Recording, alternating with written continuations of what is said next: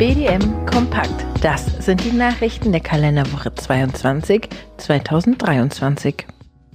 BDM-Aktionen zum Tag der Milch. Großes Medieninteresse, viele konstruktive Gespräche. Milchmarktkrise 4.0. Wir baden aus, was die Politik versäumt. Mit den überlaufenden Milchwannen konnte in eindrucksvoller Weise dargestellt werden, was durch die Untätigkeit der politischen EntscheidungsträgerInnen wieder für eine wirtschaftliche Situation heraufbeschworen wurde. Große Teile der Politik vertrauten auf die in der im Januar 2020 veröffentlichten Molkerei Sektorstrategie 2030 mehr oder weniger gemachten Versprechungen der Molkereiverbände samt Bauernverband dass sie entsprechende Maßnahmen auf Milchmarktkrisen vorhalten würden.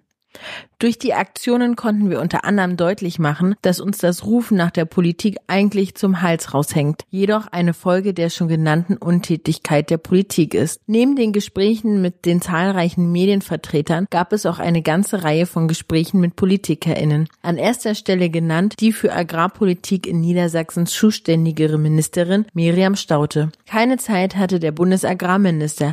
Er war durch eine Sitzung des Bundeskabinettes verhindert. Unsere Resolution, die Pressemitteilung und eine ganze Reihe von Bildern findet ihr auf unserer Homepage www.bdm-verband.de und auf unseren Social-Media-Kanälen. Nun geht es darum, wie wir den Handlungsdruck auf die Politik erhöhen können. Dazu brauchen wir dann eure Bereitschaft zu weitergehenden Aktionen. EU beendet Vertragsverletzungsverfahren gegen Deutschland wegen Düngung. Nachdem die Bundesregierung am Mittwoch neuerlich das Düngerecht angefasst und dem BMEL-Entwurf eines neuen Düngegesetz eine Monitoringverordnung und Neuerung für die Stoffstrombilanz beschlossen hatte, ging es schnell. Die Europäische Kommission hat ihr Vertragsverletzungsverfahren, welches seit 2013 gegen Deutschland wegen unzureichender Umsetzung EU-Nitratrichtlinie lief, eingestellt. Dies wurde am Donnerstagmorgen überraschend bekannt gegeben. Die Bundesrepublik entgeht damit einer Strafe von mindestens 11 Millionen Euro. Auch ein Zwangsgeld von bis zu rund 800.000 Euro pro Tag stand im Raum.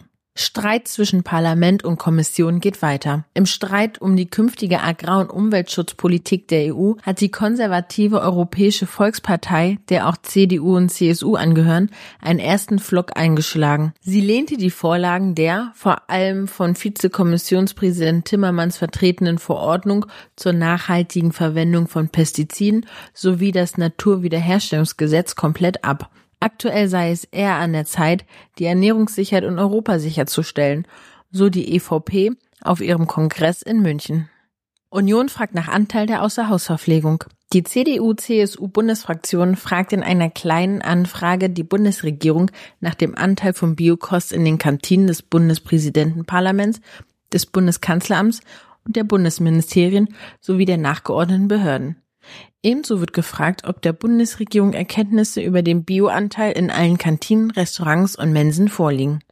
Produzenten drohen mit Lieferstopp. Globus, Tegut und die weiteren Mitglieder der Händlerkooperation Retail Trade Group bekommen nicht mehr alle Nestle-Marken. Mit dem Lieferstopp will der Nahrungsmittelkonzern höhere Preise, gesprochen wird von Erhöhungen im zweistelligen Prozentbereich, durchboxen. Globus, Rossmann, Bündning, Bartels, Langnes, Netto Nord, Metro Deutschland, Tegut, Glas und Kock und Georgios Karls V-Markt die die RTG Group bilden, kommt auf einen Außenumsatz von über 33 Milliarden Euro. Hafermilchproduzent startet Kampagne zum Tag der Milch. Der schwedische Hersteller von Hafermilch Oatly publizierte am Tag der Milch eine Werbebotschaft, in der zu lesen war, dass am 1. Juni der Tag der Milch sei, an den verbliebenen 364 Tagen jedoch nicht. Dies ist faktisch richtig, jedoch scheint noch immer die große Mehrheit der Verbraucher Milch und Milchprodukte konsumieren zu wollen. Der Höchststand der Oatly-Aktie belief sich in 2021 auf gut 23 Euro. Aktuell notiert das Papier bei exakt 1,50 und hat damit im Vergleich zu 2021 knapp 92 Prozent an Wert verloren. Neues vom Milchmarkt. Kieler Rohstoffwert steigt leicht. Der Kieler Rohstoffwert Milch ist im Mai leicht um 0,1 Cent auf 36,4 Cent gestiegen. Damit liegt er um mehr als 30,2 Cent unter dem Wert des Vorjahresmonats. Die leichte Erhöhung ist auf höhere Preise bei Magermilchpulver zurückzuführen. Die Magermilchpulverpreise steigen um knapp ein Prozent während die Butterpreise um 1,1 Prozent zurückgehen. Die mittleren Preise für Magermilchpulver steigen auf 2299 Euro die Tonne. Die mittleren Butterpreise sinken um 53 Euro pro Tonne auf 4755 Euro die Tonne. Saisonspitze durchschritten. Die Milchanlieferung in Deutschland bleibt in der 20. KW auf Schnellberichterstattung der ZMB auf dem Niveau der Vorwoche. Im Vergleich zur Vorjahreswoche wurde allerdings 1,5 Prozent mehr Milch erfasst. In Frankreich ist die Milchanlieferung um 1 Prozent niedriger ausgefallen als in der Vorwoche und hat sich damit um 3,3 Prozent unter der Vorjahreslinie bewegt. Das war BDM Kompakt. In Sachen Milch die Nase vorn.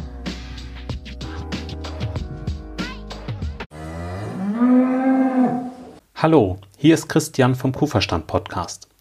Die Hitze macht unseren Kühen schnell zu schaffen. Doch wann beginnt Hitzestress genau? Woran kannst du ihn erkennen? Und welche drei Säulen gibt es, um Hitzestress effektiv vorzubeugen? Über diese Themen spreche ich mit Elisabeth Zissler in der Kuhverstand Podcast Folge 132. Du findest Kuhverstand überall, wo es Podcasts gibt. Die Folge zum Hitzestress hat den Titel Wird Hitzestress unterschätzt? Viel Spaß beim Reinhören. Dein Christian Völkner.